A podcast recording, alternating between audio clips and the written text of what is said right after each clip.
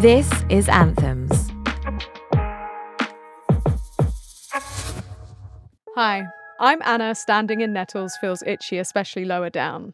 Or at least, that's what I've always said in my head when I've had to write my surname. You can just call me Anna Sinfield. That line about the nettles is what's called a dyslexic mnemonic acronym, and I used it religiously well into my teens to help me spell my own name. For me, dyslexia has been an unwanted gatekeeper to my identity for my entire life. It's controlled how I communicate my ideas, thoughts, and feelings in a world that doesn't think the way I do.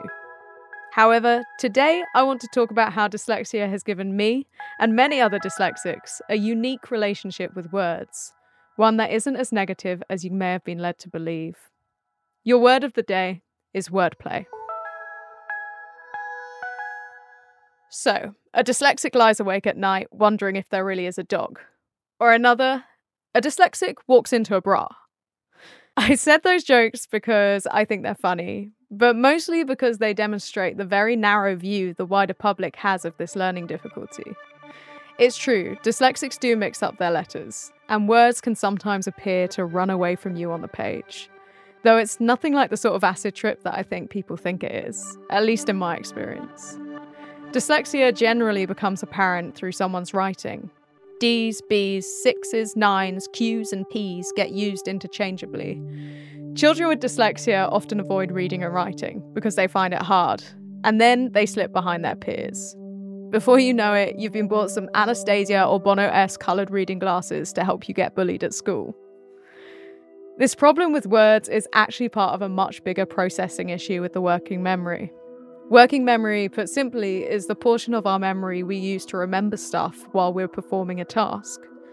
Now, imagine being a kid trying to learn how to read.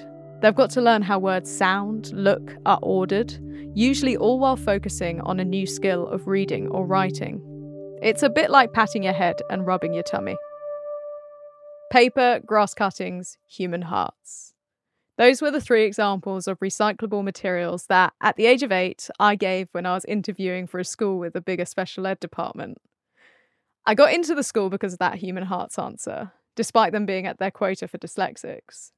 I think it was the first moment that I realised that I had a gift for the gab, because I'd spent so long talking my way out of working or having to listen even harder than others. In later life, this would set me up to get incredible jobs, opportunities, and dates with women far out of my league. I wish I could go back and tell young me that. It'd have saved a lot of tears.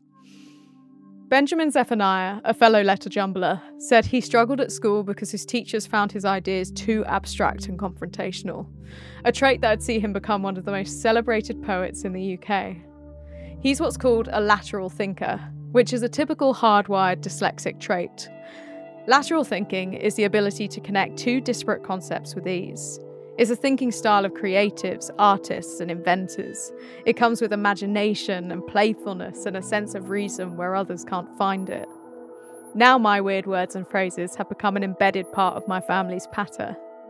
Decimal points, jumping dots, Moses basket, movable cot, my childhood gender identity, tomboy Batman, of course. Roald Dahl's Dahlisms are a product of his dyslexia too. Snozzcumbers, Frobscottle, and Whizzpoppers. They sound exactly as they are. Muhammad Ali's famous game talk, float like a butterfly, sting like a bee. It's weird, it's poetic, but most of all, it's dyslexic. For a learning difficulty that is centered around words, isn't it incredible that many dyslexics adapt by mastering the playfulness of the very thing that topples them? When Benjamin Zephaniah writes, with love, spelled W I D L U V, does it carry any less meaning than if it was spelled correctly? Or is it somehow more powerfully his the way it is? I would argue so. The other day, my girlfriend pointed out that I always say I want a slither of cake, as if it were a snake. She found it cute. I say it that way because I learnt words through listening, not by reading. She's the other way around, a book guzzling brainbox who says words wrong with the confidence of someone who's read them a thousand times but never heard them out loud. From where I'm standing, we've reached the same problem from opposite sides. Perhaps it's time we all met in the middle. I've always admired the book smart. I choose them as friends. I've been raised by them too. But it's been hard to shake the idea that it's the primary marker of intelligence. I remember my mum saying offhand during the heat of my battle with words that maybe I just need to find a career where I'll work with my hands. She didn't mean it as an insult at all. She's an art historian by education and values craftsmanship. But these kinds of comments put a dam in the road. We live in a culture that focuses on how you say something and not what you say. It's colonial, it's ableist, it's silencing, but it's actually quite new.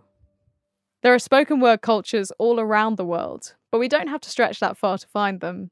I first built up my confidence with words by becoming a, and I cringe as I say this, folk singer at the age of 15. I'd join the old and bearded at folk clubs and listen to them playing a horrible sounding instrument while singing ancient ancestral stories in Gaelic. Brits come from a culture that taught the young life's valuable lessons to the tune of a hurdy-gurdy, so why have we become so bloody uptight now? These days, I'm an audio producer, and to me, podcasting and radio is a little like reverting back to those oral storytelling traditions. It's a medium that gets me, and I get it. If we were in the back room of a dusty pub listening to a dulcimer player singing about the harvest of 1750, this would be the point where I'd raise my glass. So here goes. Cheers to the grammar pedants and cheers to the word players. Our stories are better off because we both exist. Wordplay. Definition noun the witty exploitation of the meanings and ambiguities of words.